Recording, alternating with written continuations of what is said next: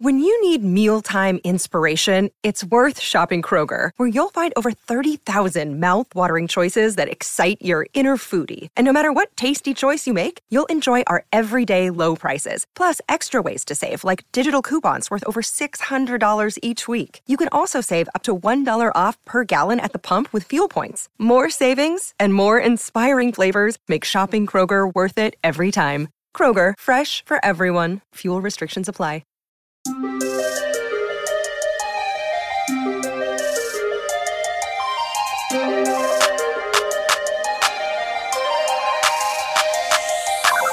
back to Around the 412. We are part of the DK Pittsburgh Sports Podcast Network. I am Tyler, that's Smitty, and joining us today is our good friend Hunter Hodes from the Locked On Penguins podcast and the Spun on SI Now. Check out his stuff there. Hunter, what's going on, man? But first, I gotta say, I'm back on a two week hiatus. I was gone on my honeymoon. Unlike other people in Pittsburgh, I did not get fired from my podcast. oh my so uh, I, I'm still here. None of us are fired. But I just thought I'd throw that out there. But Hunter, how are you doing today? I'm doing good, man. Great, great sports day here. You know, the United States is basically all but in the World Cup. The Pittsburgh Penguins, of course, are the first team in the salary cap era to score 11 goals, and um, it's just it is a great sports day. And the weather is starting to get warmer, which means the playoffs are right around the corner. Yeah, I'm in Utah, but it's still like 70 here. So even though I'm a different part of the country, it's definitely warming up, gearing towards those playoff time. Yeah. yeah um, yeah. Go ahead, Hunter. You about to yeah, say something I mean, else? You know, it's, it's been a bit colder here the last couple of days, even though it's mainly been 70 to 75 this past week down in Richmond. Um, but um, I'm, I'm, I'm ready, oh, man. I just what a fraud! Not actually in PA, and you're a Penguins and Steelers fan. What is this? All right, this guy now. Tyler can fire this guy now because he is just like guy's just asking for it. What about what about Tyler? He's in Utah. Yeah, but he started. Did, but I started did you ever live here. in Pittsburgh? I started there. No. All right. See, I have, fa- I have my whole mom's side of the family's from Pittsburgh. I don't want to hear it. Okay. All right. I knew there had to be something. I, that was actually going to be my next, next question. If you so that's where the fandom that, so. comes from. Yeah. Yeah. Okay. All right. Well, baseball wise, which is where we're going to start here, you're a Nationals fan, though. So we wanted to talk about the Pirates. However, we're going to try to find a way to tie this in with the Nationals. I don't know that we can because you've actually seen your team win a championship in your lifetime, unlike the two of us. um, but so the big thing with the Pirates, right, is not just Bryan Reynolds needing an extension and them going to arbitration over six hundred thousand uh, dollars, but also Oneil Cruz with the Super Two rule. You know they could send him down to the minors to preserve a year of service time for him, even though it very clearly looks like he is ready to be the major league shortstop. At the very least, they can move him around a little bit. It's really about having that bat in the lineup. Um, so Tyler, this is going to be mainly for you, Hunter. Of course, you can answer, but um, Oneil Cruz, should he be on the major league roster come opening day next week? And will he? Those are two different questions. We know that. Okay, first, should he? Absolutely. It is totally ludicrous that he should be sent down to AAA. I don't care if he only spent like a week there last year. It doesn't mm-hmm. matter. He is arguably the best bat in your lineup. Spring training, he's been killing it. This is what we've been expecting. He's been one of the top prospects in the system and in baseball for a long time.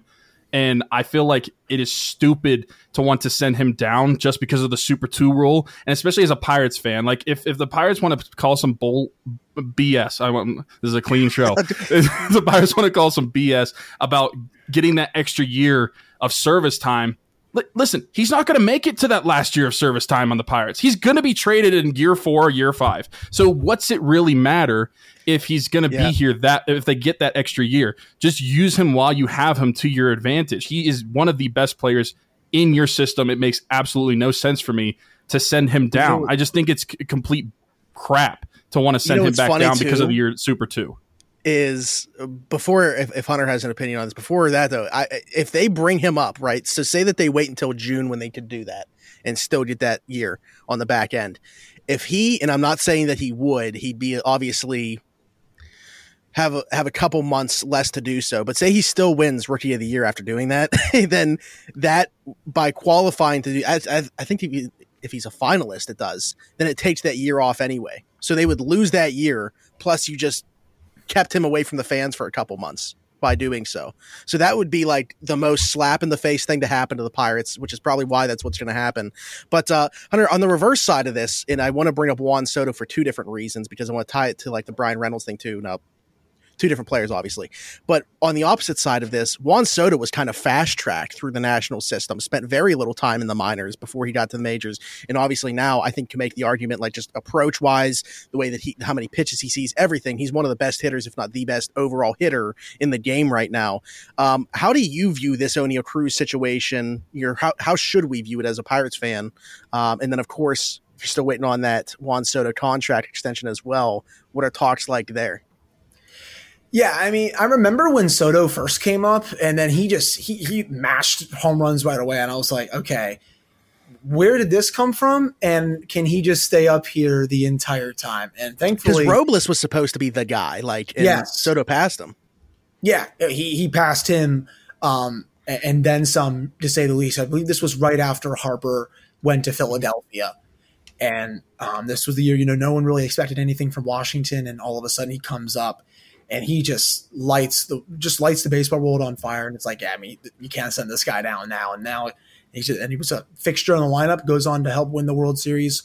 You know, if you have a player that's even I'm not going to say similar to that because Juan Soto is obviously a very different yeah. player, but you know, even someone that has maybe that potential, I feel like it's in your best interest to bring him up. And I know maybe some Pirates fans will maybe tune me out because I don't follow the team. I, I definitely understand that. but um, for a team that is definitely no one really expects anything from them this year. Um, the payroll obviously is you know that's to say the least um, with Bob Nutting and everything. But you know you gotta sell something I think to the fans and, and, uh, to me, that's the biggest problem recently is the whole Bryan Reynolds situation made it so much worse yeah. and made the tension a lot higher. You're you're disagreeing over six hundred thousand dollars of over the best player on your team. And it's not like he's asking for a ton of money. Four point nine million dollars. That there's when multiple players in the league that wipe their butt with that money. Okay, so I, I, feel like it's Perez making five million behind the plate. Like, like no one in the Pirates organization has any sense for what PR is or making the fans any any sort of interested in their baseball team. They have barely any fans left in the city, and they're basically just pissing on everybody else that is still a fan of them. And the, if they send down Oneil Cruz, to me, that's just doing more of the same thing. I, I don't understand yeah. wanting to wait for him to get to the Super 2 because let, let's be honest, just like if they gave Bryan Reynolds a contract, they can trade him anyway, but at least it would give the Pirates fans something to be happy happy about. And the same yeah. thing with Oneil Cruz. They'll probably trade him eventually anyway. So who cares about that extra year? Just get him in the lineup next week whenever it's opening day from a business standpoint, I can understand wanting to have that extra year. But here's the thing is like at some point, right, you're going to have to start putting precedence on the PR side of things, like you already mentioned, putting fans on the side of things. We know that they're not going to be good this year, but give us something to look forward to, something to watch. Watching Oneil Cruz hit the ball over the fence and be in a rookie of the year race yeah, I think that that's something we can get behind. It'd be similar to like watching Bryan Reynolds with the terrible Pirates in 2019. It still gave you something to watch as a Pirates fan every single day. You weren't leaving the ballpark until his last at bat. Kutch when the Pirates were bad before they got good. You know, it, it was something for the team or the fans of the team to stick around for and give them something to watch. That's where I'll leave that. I think that he needs to be on here opening day, not just because he's the best option for the team, but also because it gives the fans at least something to watch. Um, Bryan Reynolds extension, that's a whole different discussion. Uh, real quickly, I, I, do, do, we think that he gets an extension in Pittsburgh? Because uh, so I know that like that that's the big question and and that's the big concern with Pirates fans is they never pay anybody yada yada yada and I definitely agree but the thing is typically they do see one contract. We saw Kutch get one, we saw Marte get one, we saw Polanco get one. Does Bryan Reynolds sign a contract in Pittsburgh? I don't know because I think the tough thing is where are they at in their rebuilding process? As fans, we can think of we know where they're at within that mm-hmm. process, but they might still think they're in the very beginning of it. And if that's yeah. the case, I don't think he'll get a contract. I think if he was going to get a contract, it would have been this offseason, at least based off of what he's done in a talked. Pirates uniform. No, and they haven't talked. So that's why I don't think it will happen. I think that within the next two years, Bryan Reynolds will not be a Pirate because I think that the fans' mindset of where the Pirates are within their rebuilding process versus where the Pirates organization views that they are is further apart than we think it is and that's dangerous because that like you're saying that, 100% makes sense. We had the same conversation on pirates fan forum. It either means if they're listening to offers on Bryan reynolds and i'm glad that they're they haven't traded him yet because it means that they need to be blown away by an offer um, that either tells you wow this package is going to be ridiculous but at the same time does it mean that the you know they feel like they're nowhere close to competing? Bryan reynolds can't be the face of the team when they're good again and it's going to be Ke'Bryan or oneil cruz uh, because at least me seeing the talent and the level that it's at right now, I was hoping we're only like, you know, this year is going to be bad, hoping to see a competitive team next year. And then by like 2024, they should be pretty good. If they trade Bryan Reynolds, that signals to me it's another year or two off from what we thought it was. Yep.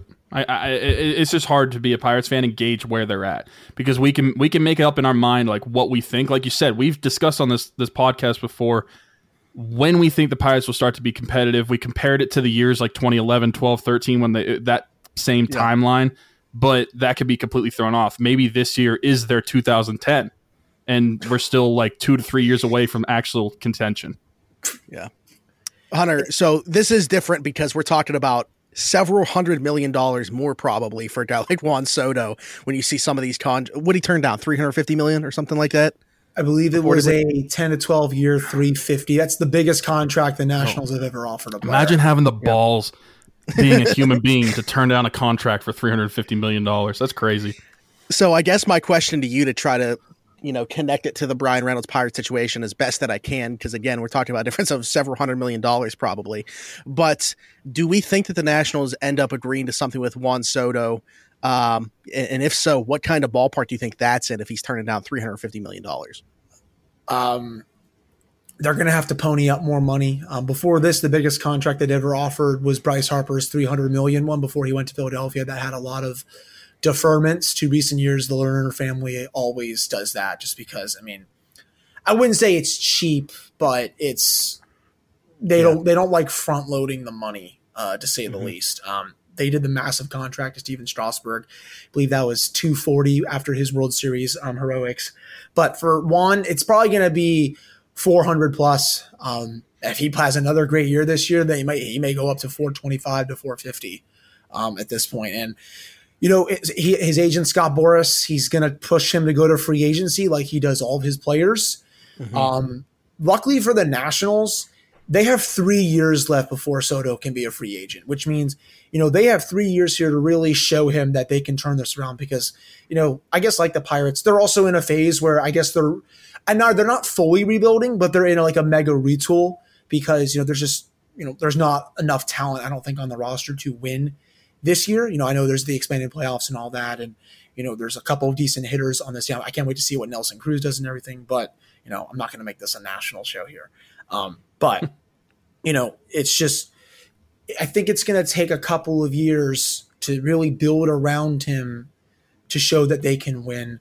And you know, the fact that they've already offered him a contract shows that I think they're serious about extending him, um, which is mm-hmm. which is what I want to see. I think um, in owners for an organization, you know, show that you want to keep your best player long term. You don't want to try to play hardball with him or something like that. Sure, you know, it's three years down the line, it's going to get more hectic and more heavy negotiations are going to come. But you know, this is it's a start, which is what I want. You know, they waited too long with Bryce, um, and he left, which is whatever. He had a great MVP season, but you know they're they're getting a head start on things, and I think they're learning from their mistakes. Um, and that's that's what I do want um, in an ownership group. I'm glad that they're able to at least spend a little bit of money um, to, mm-hmm. to pay the to actually get a competitive team on the field. Can't relate. you know the, the, the Nationals payroll. It's not you know it's not the Dodgers. It ain't the Yankees, but it's been it Pirates either. yeah, it's been consistent top ten for mostly the last decade, and most of that's just due to them being a really good team. Um, but you know, I'll be curious to see what they can do um, these next couple of years because you know they are in a similar situation. Right? I don't think they're going to be that good, but you know, I think they'll actually have you know, like the will to actually want to pay their best their best player to stay in the city because you, you take him off the team, I'm sorry, outside of Stephen Strasburg, there's really not much else to watch. I'll say that, or Nelson Cruz right now. I'll say that. Yeah. It'd also be tough to uh, lose uh, Harper and Soto like back to back. Obviously not back to back years, but like back to back star players. They lost Rendon too before he went to the yeah. Angels. They lost Ian Desmond. It's just it's been tough. You know, they offer big contracts, but they do they do a lot of deferments because they don't like to front load them.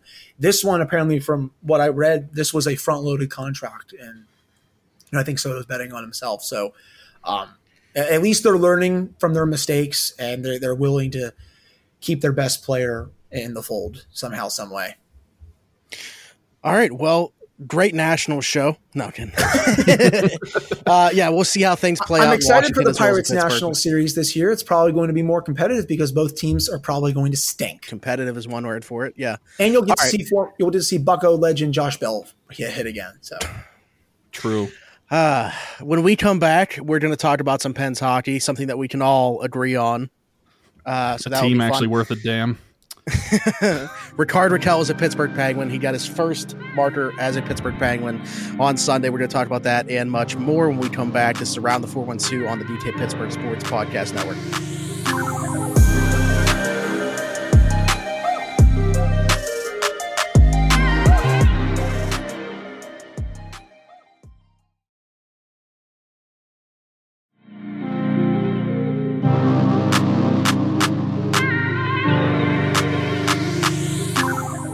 And welcome back to Around the 412 on the DK Pittsburgh Sports Podcast Network. I'm Smitty. That is Tyler. Of course, as we mentioned in segment number one, we are joined by Hunter Hodes, uh, host of the Locked On Penguins, as well as writer. What else do you do? Do you edit stuff? Do you kind of just do everything? Are you are you just the spun? Is that what you are? Yeah, you know, I took over from my boss Andrew. You know, shout out to him. You know, he can look for something else now. Now I'm just. Uh. Uh, but you can find all his stuff. This is the reason that we brought you on the show is to talk about the Pens in this middle segment. This is the big portion here. Uh, so let's talk about this. Let's just start right away with Sunday afternoon's dominance over the Detroit Red Wings at the hands of the Pittsburgh Penguins. Kind of had everything that we wanted. Uh, coming off that stinker against the Rangers, we knew that they needed an offensive breakout. They needed to play a complete game. We saw pretty much everything we wanted to see on Sunday, including Rickard Rakell getting his first as a Penguin, Evgeny Malkin, who makes the team worse, scoring a hat trick. I mean, it had everything that you could possibly want as a Pens fan. Where should we start with this game? Well, um, I was told, Smitty, that the team stinks after they lost yep. the, the, game to the New York Rangers. I was told that they're frauds and they're not contenders anymore, according to some. Yeah, they give up way too many odd man rushes. On, according to some very interesting fellows on Penguins Twitter, that can't seem to take one loss. Uh, you know, um, this team stinks now, but um, what a you know, you make the Pittsburgh Penguins mad. There's going to be consequences, and I think the Detroit Red Wings saw that today. The Penguins were the first team in the salary cap era to score 11 goals. The last time a team did it was 2003, Washington Capitals, when um, I believe, if my memory serves me right, Jaromir Jagr was there. So, um, coincidentally enough, the last time the Penguins scored 10 plus was 2003 as well. Wow! Imagine a world where Jaromir Jagr is still playing just hockey. a fun fact. Wait a minute. That's always yeah. That that I did not know either. Last time I know they scored ten Game Four, 2012 Flyers series when Jordan I guess had the regular trick. season. I guess. Yeah. Mm-hmm. Because because it's coincidentally enough, last night when I was watching some hockey with my friends, we were looking up like how often because we were watching that uh, Calgary Edmonton game where it was like was what nine to five. Yeah, yeah. So we are looking up like how often a year do we think that a, t- a team scores double digit goals? And I said we said like it's probably average about one a year. So we looked it up, and that's pretty much the case. Is like when you look at it, it's about one a year. And we saw the Penguins were in 2003 against the Wild or something like that. But then huh. the next day they score 11 goals. and funny how that and, stuff works. I, I want to know who led. I want to know who had the most goals in that game. I cannot remember that off the top of my head. Uh, I don't know because that Penguins team sucked. So yes, to to say the least, they were uh, pretty bad. But you know, you, the me, me, you know metrics wise, it was kind of an even game if you look at the underlines. Yeah. But mm-hmm. the scoreboard will obviously tell you otherwise. The Red Wings goaltending was absolutely atrocious. I don't know why Jeff Blashill decided to start Nedeljkovic two games in a row. Um, I understand, you know, Pickard is not that good, but your team is basically out of the playoff race. What do you have to lose? at this point. You don't need to go back to Nedeljkovic for the sake of going back to him. Um, that's a Red Wings team that has definitely faded a lot um, as of late. They had a great start. I think they're going in the right direction. Moritz Seider is. Uh, I'm not going to sit here and say he's the next, next Nick Lidstrom, even though at times he certainly looks like it, uh, to say the least. But um, that was just pure dominance from the Penguins, and I think showed the hockey world that you know this is still a really good team. Um, they're going to come out on Tuesday with blood. I think against the Rangers, um, they were motivated to show that you know those last two games were not them, to say the least. You know they still have the inside track right now to go out and get home ice uh, in the mm-hmm. first round. And also, I believe their magic number. I, I was doing looking at some like math, doing some little little mental math kind of because you know the, you know it's that time of year again where we look at magic numbers, and yeah. I believe the Penguins' magic number is only around eleven or twelve at this point. I think Columbus can only get hundred to one hundred one. And I believe the Islanders can only get up to 101 points if they win all their games. The Penguins are at 90 right now, so I'm pretty sure their magic number is right around 12. Yeah, Okay, so we haven't. I'm sure you know throughout the week you've talked about Rickard Rakell so much, the acquisition of him, uh, and kind of so through four games here, he's now had to play with three different centers uh, seeing time with all of Crosby, Malkin, and Carter. Uh, but this is where we expect him to be, where he was playing today. What did you see from him today? What have you have seen from him throughout the course of these four games? Uh, you know, there's a lot of talk about this being the perfect addition next to Gino, and you know, if uh, if Sunday was any indication, I think that uh, that we hit the nail on the head there. Yeah, I think Gino found his winger, to say the least. Uh, they've been rotating so many players onto his wing. Heck, they put Brock McGinn up on there, friend of both yep. the shows, of course. Uh, I think they had they had Danton Heinen up there um, a few times. Bryan Rust has been on there, obviously a lot more. Evan Rodrigues has been on there. Kasperi Kapanen when he was really struggling. They just didn't have that actual right fit for him. But now, you know, these last you know few games, and especially on Sunday, um, I think Evgeny Malkin finally has his winger um, for the rest of the season. You know, he has a big knack, I think, for going to the net. I was noticing that a lot um, in this game. You know, Nedeljkovic, I think, robbed him two or three times before he was yep. able to get his first goal as a Penguin. Um, I remember in the Buffalo game a few days ago, he basically 1v3 the, the Sabres in overtime and almost had a mm-hmm. completely highlight reel goal that would have um, blew the doors off uh, KeyBank Arena, to say the least. And I'm sure back in Pittsburgh for all the fans that were watching, um, you know, he's very silky with the puck from what I've watched so far. Um, he's going to score a lot of goals if he keeps this up um, I think, and he's also a good playmaker. You know, in that first game, I want to say I think it was against uh, Columbus.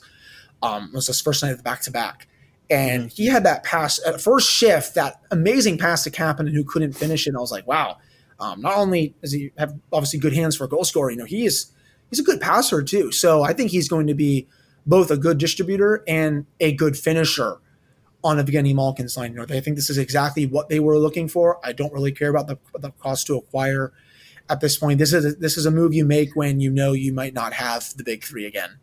Um, it was listen though. It, it, before I turn this bad. to Tyler, yeah, that's what I'm saying. Is like in a seller's market, and it very much was when you looked at the returns that yes. some of the guys were getting. They didn't give up a first round pick, or even though the Penguins prospect pool stinks, one of their you know top prospects. You know, not Calle Clang could be a very good goaltender, but out of the two that they drafted in 2020 I've talked to more people that are Blomqvist guys as opposed to Calle Clang guys. So, you know, Tyler, I'll turn it to you to talk about Rakell first and foremost, but then I obviously want to touch on on him what I've seen.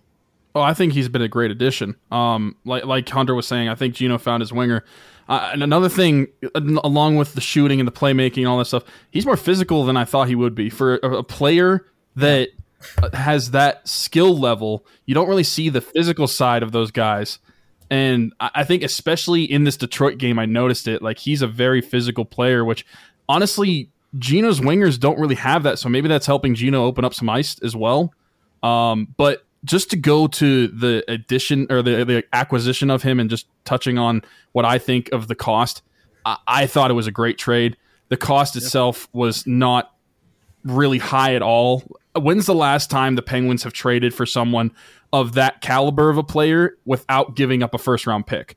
We've traded for players that are much lower caliber players, Ryan Reaves, and giving up a first round pick. so I, I, I, think just because of that, it's a it's a slam dunk. Um, yeah. on, and honestly, looking at each of the pieces in that trade, The one that I was the not even really hesitant, but the one that I thought was like the biggest loss was probably the Calle Clang uh, addition into that trade. Zach Aston Reese, I think that the I missed the defense part of his game, but over the last few weeks as the, with the Penguins, he was in and out of the lineup and he was doing nothing offensively. And I just don't see a way that he was going to be able to keep a role with the Penguins if he's not going to produce offensively. I mean, 100% talent in defense, but we've seen the Penguin style and the way they play. If you're not going to be able to at least contribute somewhat offensively, then it's not going to be that big of a deal for him to go, in my opinion. And then Dom Simon, I mean, we're all fans of Dom Simon, but it is what it is. He He's, wasn't I mean, playing regardless. He's not. Yeah, he, he's not going to make the lineup when everybody's fully healthy. Exactly. And then second round pick, it's not a first.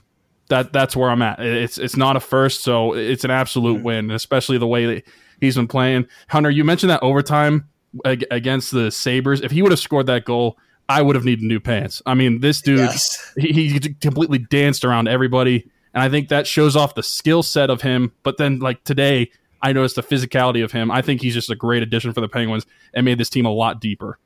he gives them the truculence that Brian Burke probably wanted um, in a in an acquisition. That's for sure. You know, this team doesn't really hit a lot anyway, and I'm sure Brian Burke doesn't really like that. But you know what, Mike Sullivan does, so he can really, you know, he, that's why he's up in the press box. Um, but you know, yeah, it's it, it's a win no matter how you look at it. You know, I was also told that Ron Hextall stinks and doesn't make good moves. Okay, okay. Yeah, everyone was uh, complaining because he didn't make a move until you know right. Well, let all, all credit. We don't want to disrespect Nathan ba- Bailu or Bailu, however you pronounce it. Who cares? He's not going to play here. Uh, but all credit to him. Um, yeah, it looked like Hextall might not make another acquisition, and Pens fans were going nuts. And I was like, listen, wait it out. We know that a bunch of trades get announced right at three o'clock or shortly after. But yeah, and you know, you mentioned the the roster players coming off of and Zach Aston, Reese, and Dom Yeah. Simone. We knew that some way, somehow, we were going to have to see Cap go out for it to come in, and uh, Anaheim also had to retain on that to make it work. But again, in a seller's market, to give up what they did, I didn't think it was a bad deal at all. And I think that the one thing that you know, Tyler, I was going to touch on the the physical aspect of his game because not you know people I don't think really think of him as that type of player, but the way that he gets in on the forecheck and, and does make some plays on the boards, you know, he's a willing guy to go to the, those dirty areas too, and he's just a, a creative dude. In, in very limited space, he can handle in a phone booth. We saw him turn that puck for or backhand forehand today and get robbed by Nedeljkovic, one of the few good saves that he made in this game. I, yeah, I, it's hard not to get very excited for this guy. I think the only question that I have is now, is he just here short term, or are they going to look to retain him in free agency? do you want Bryan Rust on the team? That, that I think that's where it gets tough because we we talked. Well, ju- let me touch on something that Hunter brought up first, and then I'll touch on this. Is that Hunter brought up that? Oh, I thought that Hextall doesn't make these trades. What's funny mm-hmm. is if if we're talking about Jim Rutherford, we would have known that they were going to try to ta- trade for Rickard Rakell. Oh, but yeah. so what we what we saw like the week or two before the trade deadline is like, okay, the Penguins are interested in somebody from Vancouver. They're looking at somebody from Buffalo. We didn't hear a peep about Rickard Rakell or the Anaheim Ducks. And then like 20 minutes before we actually acquire him, they're like, oh, the Penguins are also in on Rickard Rakell. 20 minutes later, oh, he's a Penguin. I, I just think that's crazy, and it, it just shows how like close to the vest that Hextall was keeping everything. Like we didn't hear anything about Rickard Rakell. Even I feel like in the past I brought up trading for Rickard Rakell. This year Yeah. didn't even cross my mind until it happened. Well, you know, you know, R- Ron Hextall doesn't have media sit on his lap and just give him ice cream and all that stuff like Jim Rutherford used to. Do. I mean, that's just the reality of the situation here. True. Um, you know, he's he keeps it a very low profile. He probably keeps only a handful of people um, in the loop with some of these acquisitions. Hell, when they got Jeff Carter last year, Bob McKenzie was the only one that brought that up. And about an hour later, oh, he's a penguin. Uh, but- but, oh, Ron Hextall, we've been going at this for about a month or two. I'm like, oh, that did not get out by any um, of the Penguins reporters, no matter what platform it was, until you know, the Bob father was able to um, confirm it by Bobby all of his sources. So um, it, it, it is interesting there. And, you know, I like the point that you brought up, you know, Tyler, especially with, the, with you know, it, it is a seller's market. Some of these prices were insane. Ben Chiarot goes for a first round pick plus, which is absolutely ridiculous. But then you have a player that's similar to him, like Robert Hagg goes for a six round pick, and they're basically very similar players. Brandon Hagel goes for two first round picks and a heck of a lot more. Um, these were not cheap prices. Um, it, it, was some of these I've I've been you know looking at oh, I've been around for so many trade deadlines as a fan, and you know, obviously been doing the podcast. This is probably the first year where I've been like, okay, these prices are a lot higher than normal. So the fact that Hextall was able to get Rakell for you know a second, two roster players, and a prospect that you know I don't know when he's going to be NHL ready. That's some pretty shrewd business um, from him. And again, you know, I know he wasn't like that in Philadelphia. I get it, but who's to say people can't change in a completely different situation here? Mm-hmm. Yeah, you know everything. That the biggest thing with him was he was never one to make that splash move in Philly, right? But who's to say that was his call as opposed to ownership's call and whatnot? I just think that he has full backing here, yeah. uh, and I think that it's a completely different team that he's ever had in Philadelphia. He knows this is you know a, a last shot, if you will, for the core um, to try to to maximize this window and get one more thing out of this. So.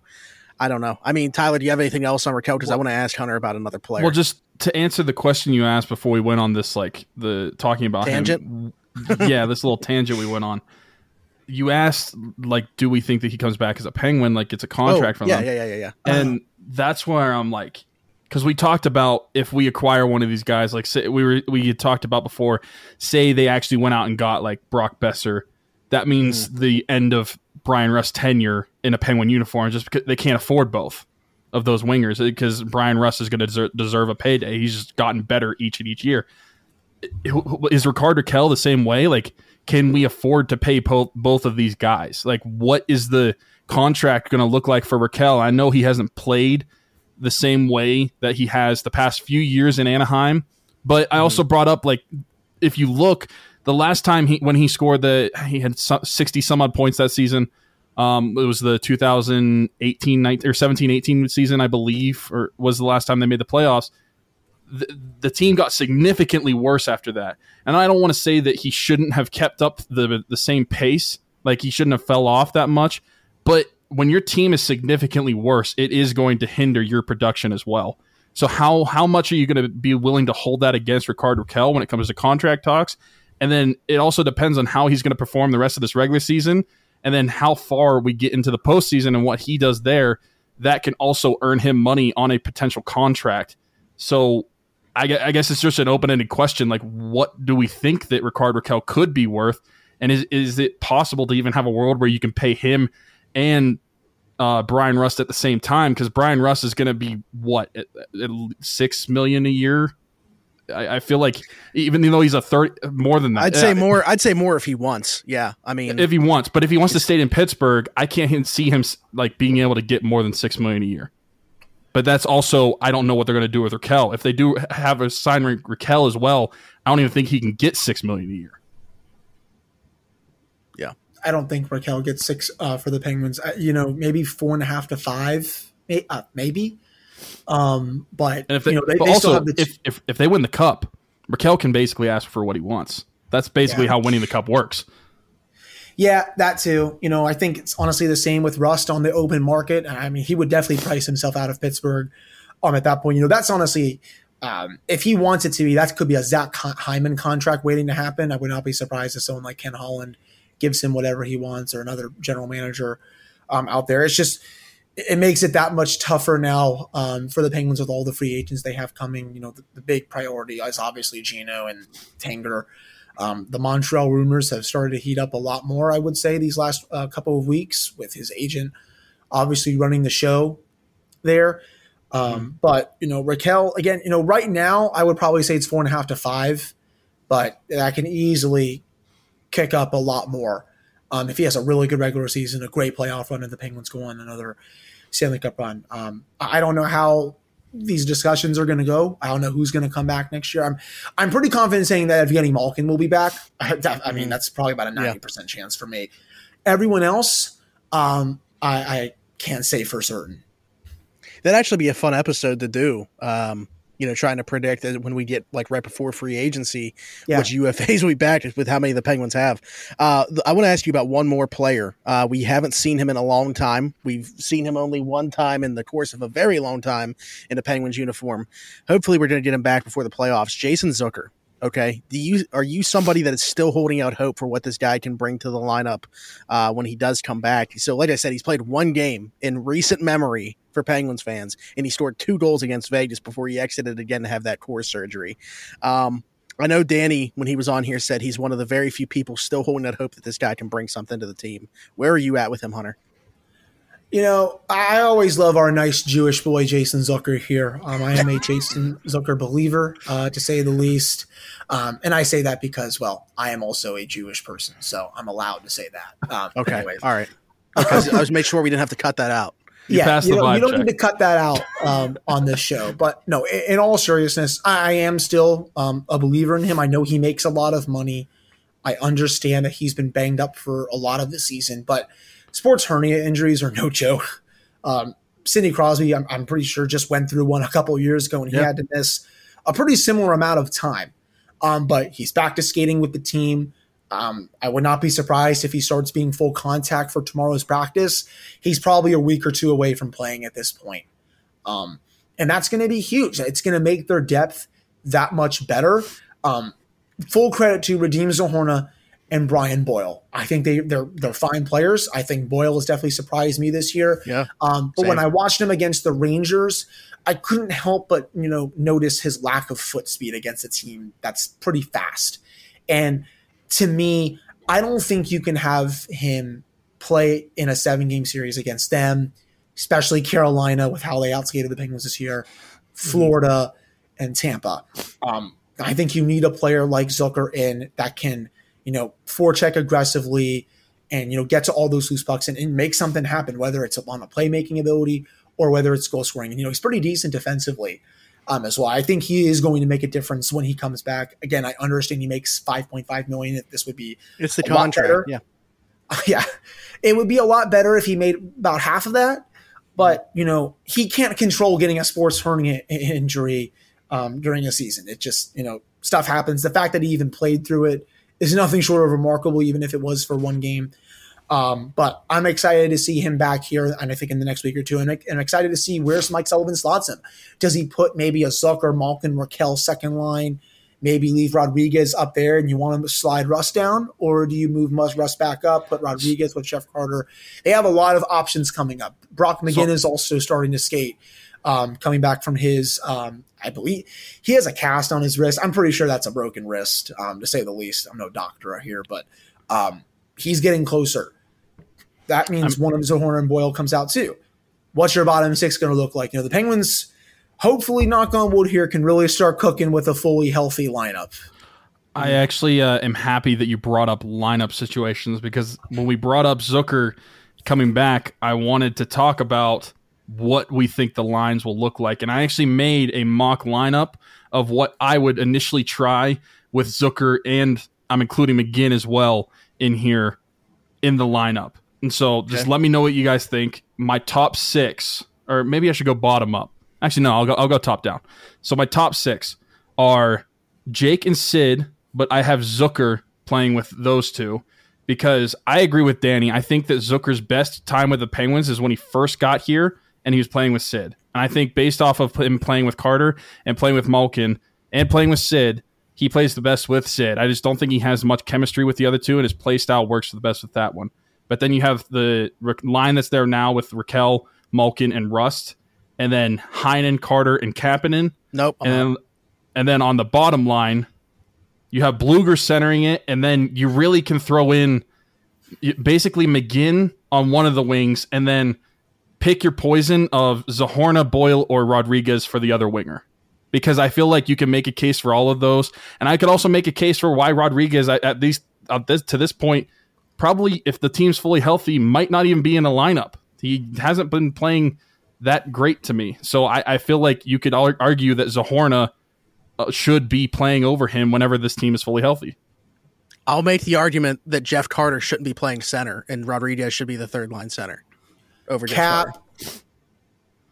No, Uh, no, in all seriousness, um, Carter, I, I, I, don't, I still like the shot. Listen, Carter, I like the shot. He's not good enough defensively, and he can't transition the puck well enough to play center anymore. That's why I would not have him playing center. So if if you what you would rather do is move Blueger up to either way, Carter cannot. I don't want Carter playing center anymore. So you got to figure out four centers that don't include Carter for me to get on board with it. And I'm thinking I, Rodrigues is the one to do it.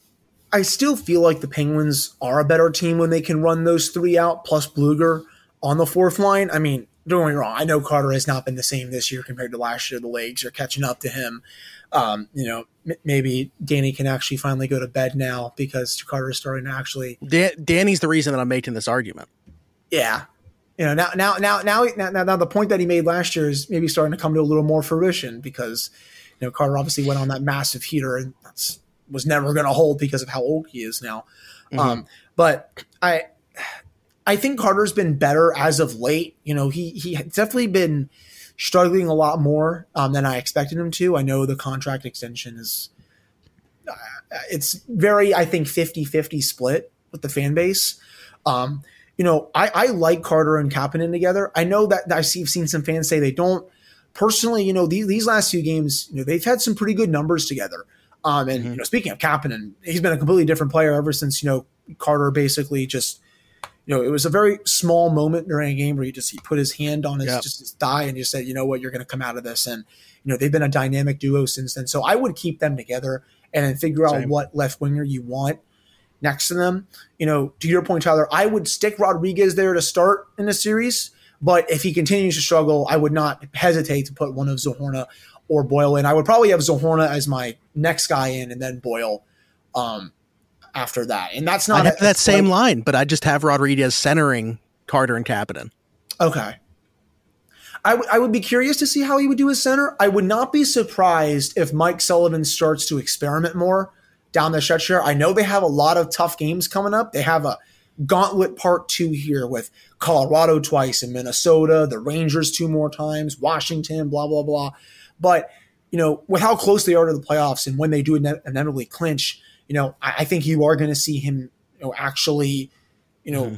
juggle up the lines a little bit. You know, you're already yeah. starting to see if Evgeny Malkin and Sidney Crosby get five on five ice time together, which is something that Mike Sullivan really never did before this year. You know, is he going to make another move where he moves Rodrigues to center and Carter to the wing? Um, I'm glad that Carter is versatile. Um, it's a, it's huge, especially for him. Um, I wouldn't mind seeing Rodrigues at center. Maybe that is the jolt that gets his game back on track because he's been in such a rut ever since that amazing streak back in December, January. Um, but you know, I, I, still think at this point the Penguins are more deadly when they can run their usual center one through four centers. But you know, if Rodrigues proves me wrong, um, it certainly wouldn't be the, the first time someone did. Um, that's for sure. But I'm excited that we're even having this conversation because you know, knock on wood, they're they're literally this close to actually mm-hmm. Don't icing a fully healthy lineup.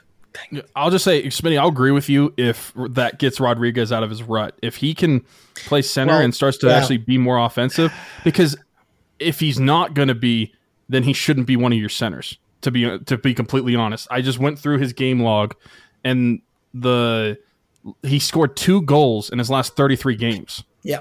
If yeah. you're going to be a third line center and what we think that this offense should be, especially going into playoffs, you want at least the first three lines to be actively scoring. If he's going to center that line, he needs to be one of those guys that are actively scoring as well.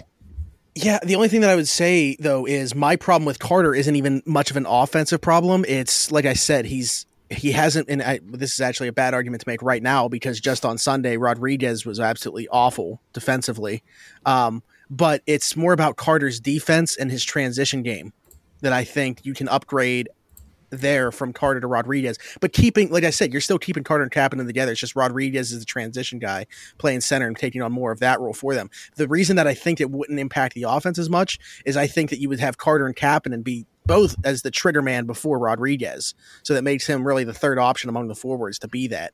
Um, you know, maybe I think I'm just making assists, the case that you could argue that Rodrigues, when fully healthy, might not even be in the lineup come playoff time, at, at least in this current state. I saw an, a similar argument. I think it was Josh of the Athletic that said um, that Heinen might not be in the playoff lineup. And that really, I was like, what? Mm. I'm like, he has 14 goals already this year.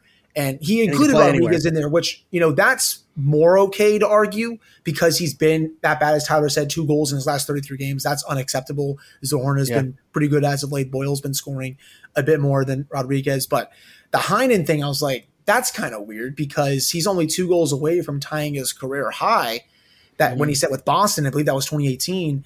Um, that's a player that you know, honestly, if you can put him in the top six, I'm fine with that too because he's had pretty good chemistry with Evgeny Malkin Yeah. um, on his left wing. So um, if there is a player to argue right now that's in the lineup that you can bring out that's not Zohorna or Boyle, it's definitely Rodrigues. You know, he's been getting second power play unit time, which you know Mike Sullivan definitely trusts him a lot, but Yeah. It baffles not- me. It's, it's kind of like having Marino on the second power play at that point as well. It's like, why wouldn't you have Matheson? Because one can score and one is not.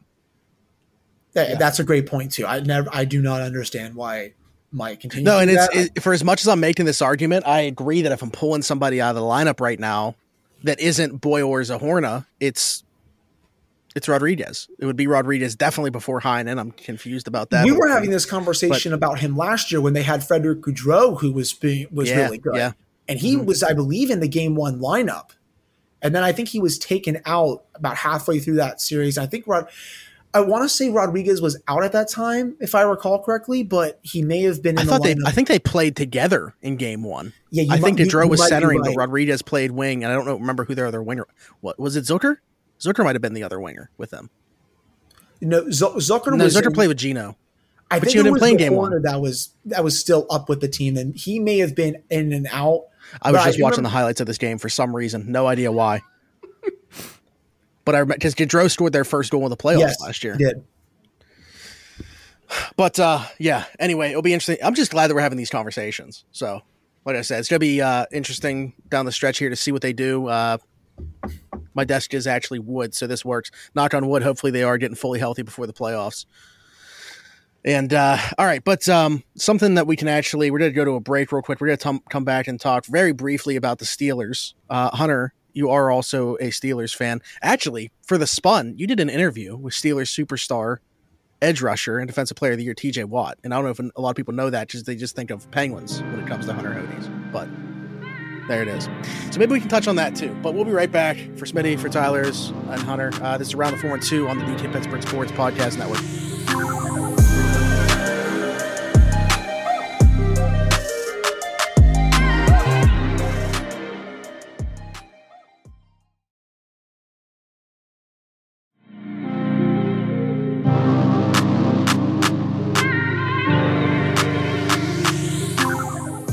Right, and welcome back to Around the 412 on the DK Pittsburgh Sports Podcast Network. I'm Smitty. That is Tyler. That is Hunter. Actually, on the screen, I have no idea where we're put at. So maybe it's Hunter and then Tyler, then me. I don't know. But um, let's talk about the Steelers because so they signed Mitch Trubisky in free agency. That's old news, right?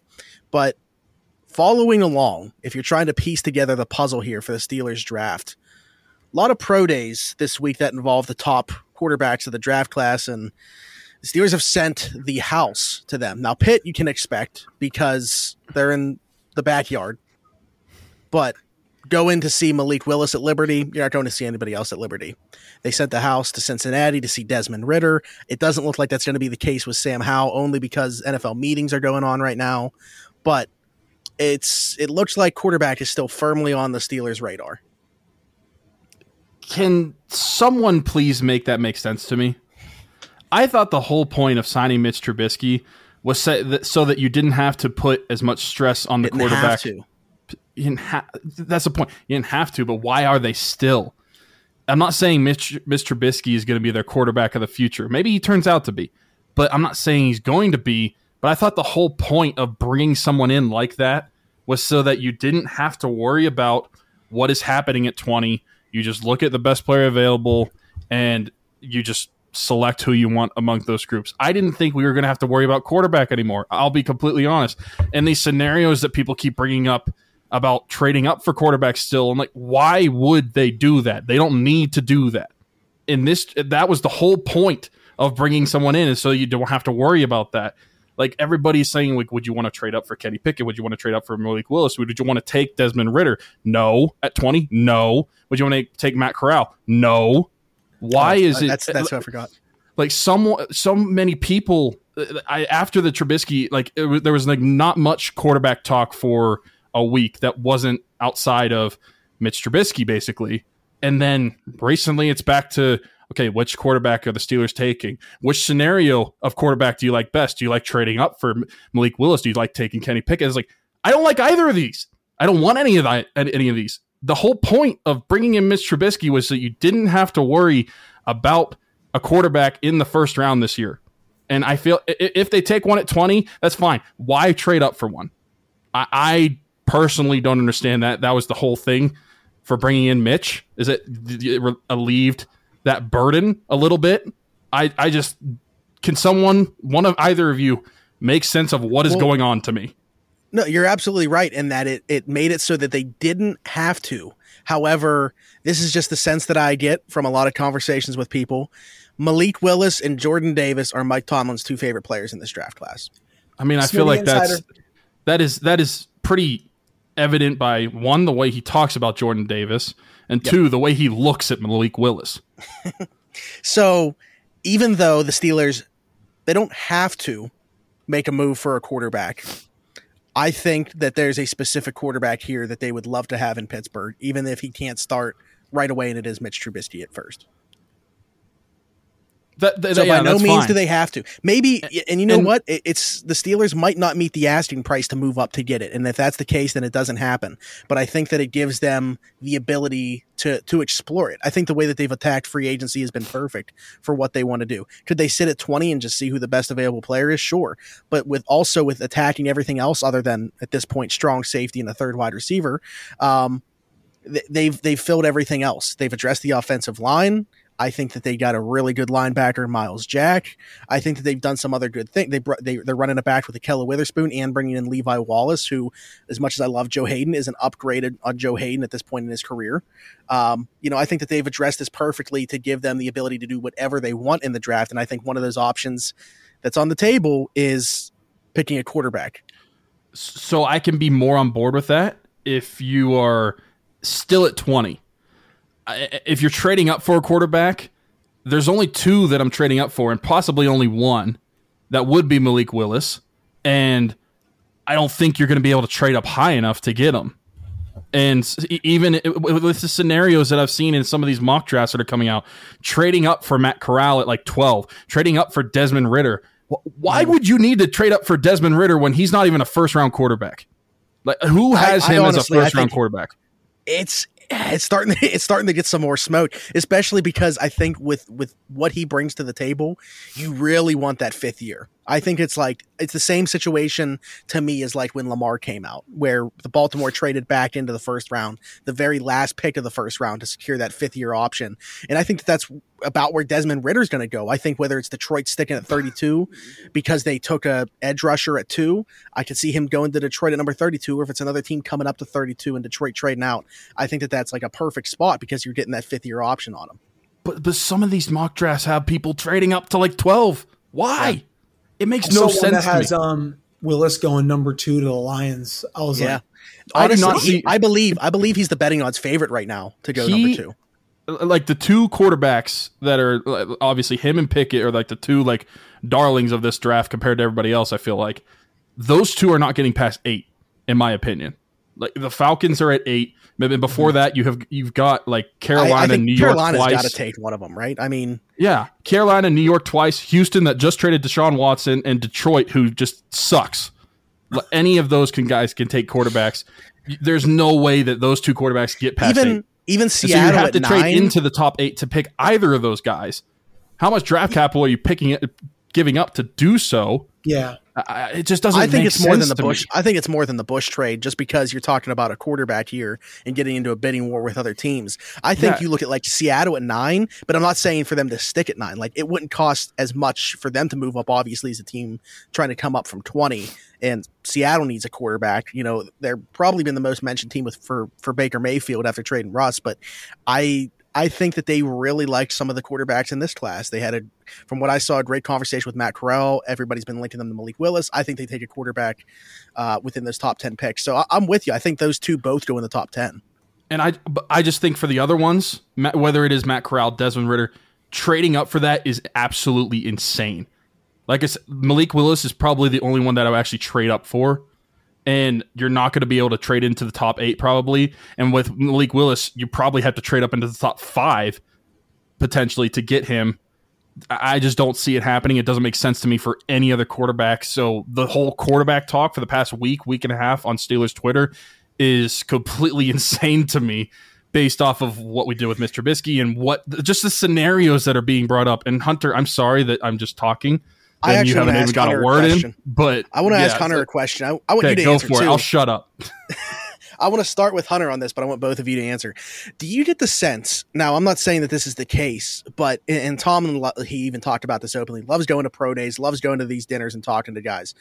But it's it doesn't seem like I mentioned Malik Willis is like the one that they like the most. But with as much time as he's spending, with as much quarterbacks, I'm afraid that like fans are starting to think that the Steelers will just take whatever quarterback happens to fall in their lap. Like it doesn't matter if it's the guy that they're in love with. And I think that they people just need to realize like this is Tomlin, this is the Steelers. They have a plan. It's not just whatever quarterback falls to us. If their guy's not there, they're not going to take him. Um, I, I, would agree with that. Um, no, and for, for, firstly, I am just so I cannot wait for the NFL draft to be over so we can stop talking about the quarterback situation because it has been a nonstop thing for like the last year um, yeah. at this point. Um, secondly, um, you know, if Malik Willis is not there at 20, and he very likely will not be there at this point, um, I would say maybe they could trade up to number 10 to get him like they did for Bush. Even then, it's probably not good enough because you, you said, Tyler, Carolina's before then. They could easily take him. I mean, uh, I'm not sure where Atlanta picks, but Atlanta's I'm pretty sure they are. Eight. Oh, is it? Oh, I'm trying to remember where Carolina was. Carolina's six. Six. Uh, yeah, I have them backwards, yeah. but I apologize on that. Um, those are two teams right there that badly need quarterbacks. Mm-hmm. Seattle's obviously up there too, though they could trade for Baker Mayfield. I know you guys were just talking about that. Um, I just don't know how this how high the Steelers will be willing to go to get him. And then, you know, Kevin Colbert already said today, well, we didn't want to trade draft capital to go out and trade for a veteran quarterback. Are you go out going to go out and trade draft capital for a guy who you think might be the franchise and Malik Willis, who is great point. I mean, the quarterback class next year, I'll say, is better than this one. You have Bryce Young that's going to be ready to go. CJ Stroud is going to be ready. And, and, and I would throw. I think Phil, Phil Jurkovec out of Boston College is probably right there for QB one in this class he's he yeah he's good. Um, he he's played. Trust me, you know he's played Virginia Tech a couple times, and that guy can sling it. Um, mm-hmm. you know he's played on some bad BC teams, but he's he torched the Hokie secondary um, multiple times throughout the games that I saw. Um, but if Willis is not there, I really think then it becomes best player available for the Steelers, in my opinion. Now, Jordan Davis, I, I don't think he's going to be there either, in, in my opinion. So where do you go at that point? There's really not too many, I guess, glaring, glaring needs other than maybe wide receiver. But do you do they go wide receiver in round one? I don't. I'm almost hoping. That. I'm almost hoping that there's like a weird quarterback run, you know, where four guys do go before 20 and like a Chris Olave somehow falls to 20 because Olave that's actually a receiver yeah. that they met with. So, I him mean, there's some Garrett interest Wilson, there. Him yeah. and or Garrett Wilson would be a lot of fun. That, that's um, also one thing I'll bring up is when it comes to the quote unquote Steelers way, and I understand like we need to find a franchise quarterback, but if every year they're committed to being competitive, look at your wide receiver room right now. If you have one of those wide receivers that you guys were just mentioning, or Matt Corral at Desmond Ridder or Desmond Ridder at twenty, you better be taking one of the wide receivers over either of those quarterbacks. Yes, if you're, t- if you're better football committed to making you a better football team and staying competitive, as the Steelers always tried to do, that is your best case scenario is taking the wide receiver over any of those quarterbacks besides Malik Willis. Because your wide receiver room is empty right now. Yep. I think Cody White's probably wide receiver three right now. Kevin, yeah, Kevin Colbert. I saw that comment while I was um, working today. You know, I think one of our coworkers had a story on it, and it was, you know, he said like, "Oh, we have almost all of our starters for next year." I'm like, "You have a wide receiver number three starter already? Um, if so, um, is it the, the new kick returner that's going to be wide receiver three? Is it Cody White? Is it someone else? I mean, I think I saw from a, a couple other places that they could maybe get Jarvis Landry on a bargain, but I don't think that's going to happen at all. Um, you know, they have to draft someone and a wide receiver. I think if you don't have a receiver within your first two picks of, of a mock, Oh, I'll, I'll I think shocked. you're probably doing it wrong, in my opinion. I just uh, started a one round mock draft on the Draft Network as we're speaking, and I just drafted Garrett Wilson, wide receiver, Ohio State, at twenty. So I think crazy he's better than Olave. I would I would love that scenario. Honestly, him Olave, I'd I'd be happy with As either an of those Ohio guys. State fan, I, I agree. Garrett Wilson is my overall number one receiver, though. So Yeah, yeah, but even it, over guys like if Treylon Burks. and- I, I think you could make an argument that based off of the moves that they've done in the offseason and the lack in the bear in the wide receiver room, that two of the first three picks could be wide receiver depending on who's there.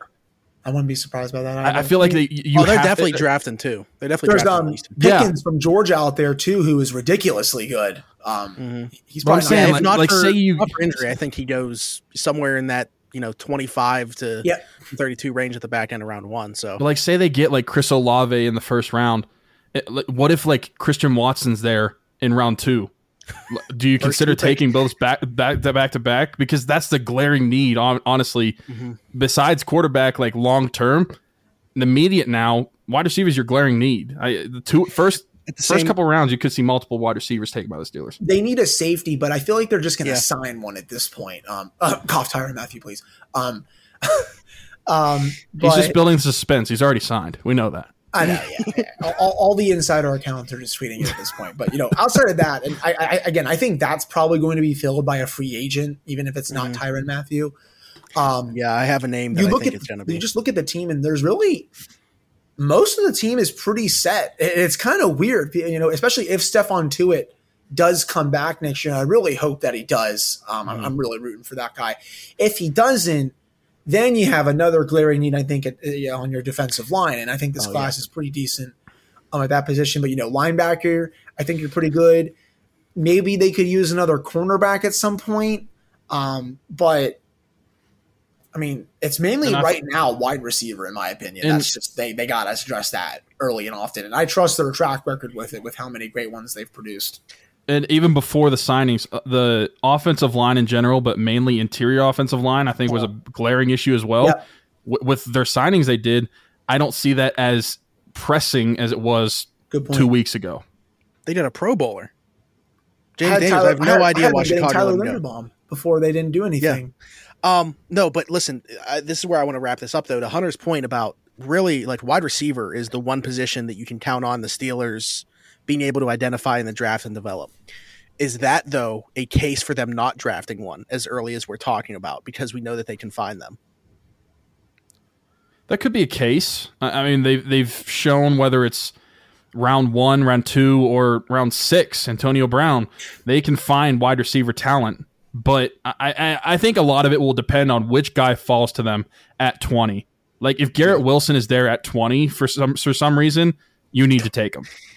Yeah, I don't know what's Uh, happening between now and the draft to make that If- happen. But if, if hey, they he- decide to take somebody over like Chris Olave, depending on who they pick outside of him, I, I can I can see it, but it, it it just really depends on who's there in the first round. But I, I think no later than round three, you have had to already have taken a wide receiver. Yep, I agree.